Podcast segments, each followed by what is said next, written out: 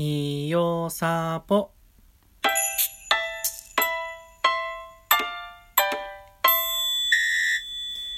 ひよさぽということで、ひよこナースサポートチャンネルの看護師バドくんです。このチャンネルでは、看護師さん一人一人のまだ強くはなれない部分をサポートする、そんなきっかけ作りがしたいと考えて配信しています。応援してくださるという方は、ぜひ、えーチャンネル登録、リアクション、フォローなどお願いいたします。僕は今でこそ、つまずいている人や困っている人に自分なりのアドバイスができるようになりました。だけど学生の時は、超、土底辺、ポンコツ、真面目系クズだったんですよ。やっぱり、看護学生の時期って、どうやっても実習が辛いんですよね。今日は実習の単位を落とした過去について話してみようと思います。まあ実習があるとかないとか関係なく僕はそもそも朝早くから緊張するイベントがあることがもう辛いんですよね。朝起きるの弱いんで。で、それプラス緊張と不眠で持病の自律神経失調症が発動するんですよ。知ってますか？自律神経失調症って。あの、なんだっけ？高齢、高齢じゃないや。なんだっけ？学校の、あの、毎週月曜日の朝とかにやる、あの、校長先生の話聞く回あるじゃないですか。体育館で聞くやつ。ああいう時によく倒れちゃう人。僕そういう人なんですよ。案の定実習初日でも発動して、もう初日から意識消失して床に倒れましたね。顔面強打してモニターつけられたりとか。転換発作じゃねえよみたいな。でねその後学校に戻ってベッドメイキングとかする実習室のベッドあるじゃないですか。あそこに横になって休んでました。もうね綺麗にベッドメイクされてましたよ。シーツピーンとなって布団も綺麗で枕ふかふかでみたいな。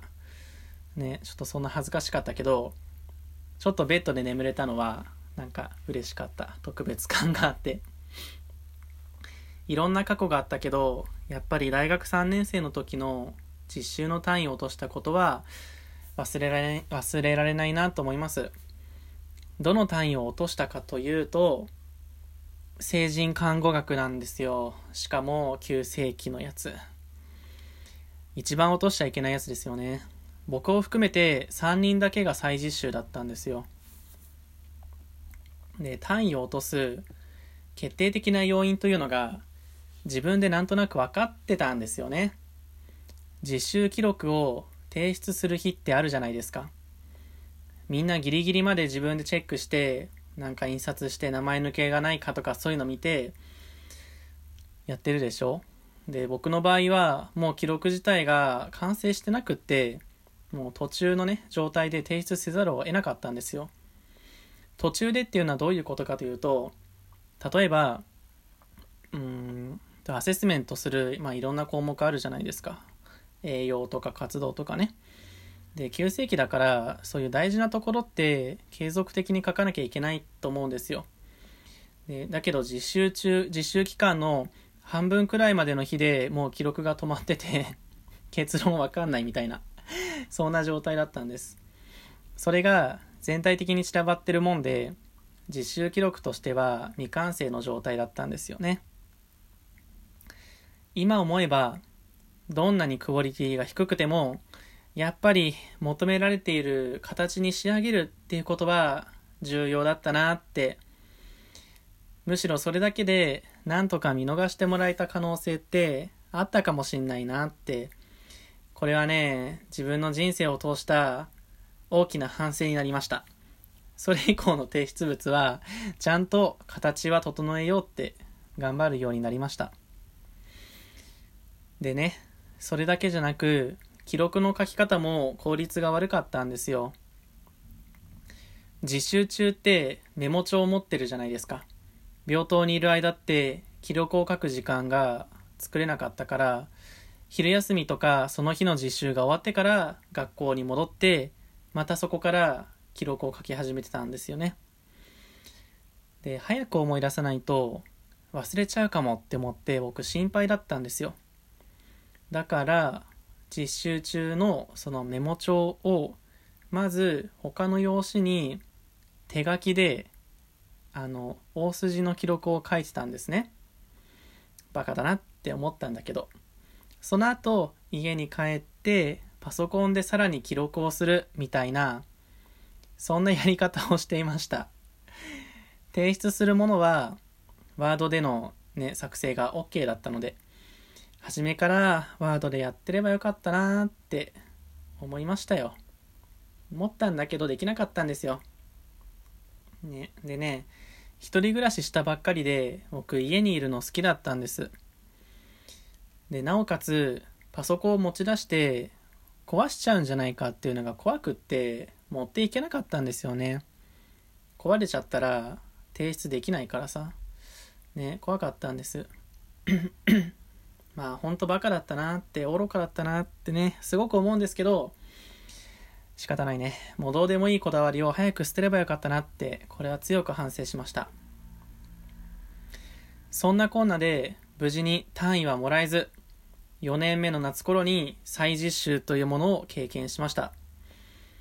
3年生の時と同じ病棟で再実習することになったから、当時の病棟の看護師さんも、あれなんでいいの君みたいな話しかけてくれたんですよね。覚えててくれて、ちょっと嬉しかった。自分のポンコツさには、ほんと呆れたけど、2回目は、まあ、それなりによく頑張れたかなって思うので、やり直したこと自体は、すごく自分のためになったと思います。こうやって、ラジオとか、YouTube の動画とかでね、いろいろ話してると、結構真面目でまともな人って思われるんですよ。別に自意識過剰とかじゃなくって普段からも結構そうなんだけど真面目だしすごく一生懸命でみたいな思われるんだけど全くそんなことないんですよね。本当に。でもう本当ねこんな数えきれないほどの僕インシデントとかやらかしとかつまずきとか、まあ、いっぱいあるんですよ。でねまあまともとか真面目とかまあ真面目は真面目かもしれないけどまともってことは全くなくって、まあそんなことがないからこそ、つまずいてる人の感覚も、一部は本気で共感できるし、自分なりに伝えられる言葉があるかなって思って発信してます。僕は僕なりに結構大変だった過去があるって自分では思ってるので、それをもとに誰かの役に立てたらいいなと思ってこうやって話してます。ということで、実習についてのエピソードを話してみました。他にもこんなエピソード聞いてみたいとかあれば、ぜひお便りなどお願いいたします。ひよさぽの看護師和ドくんでした。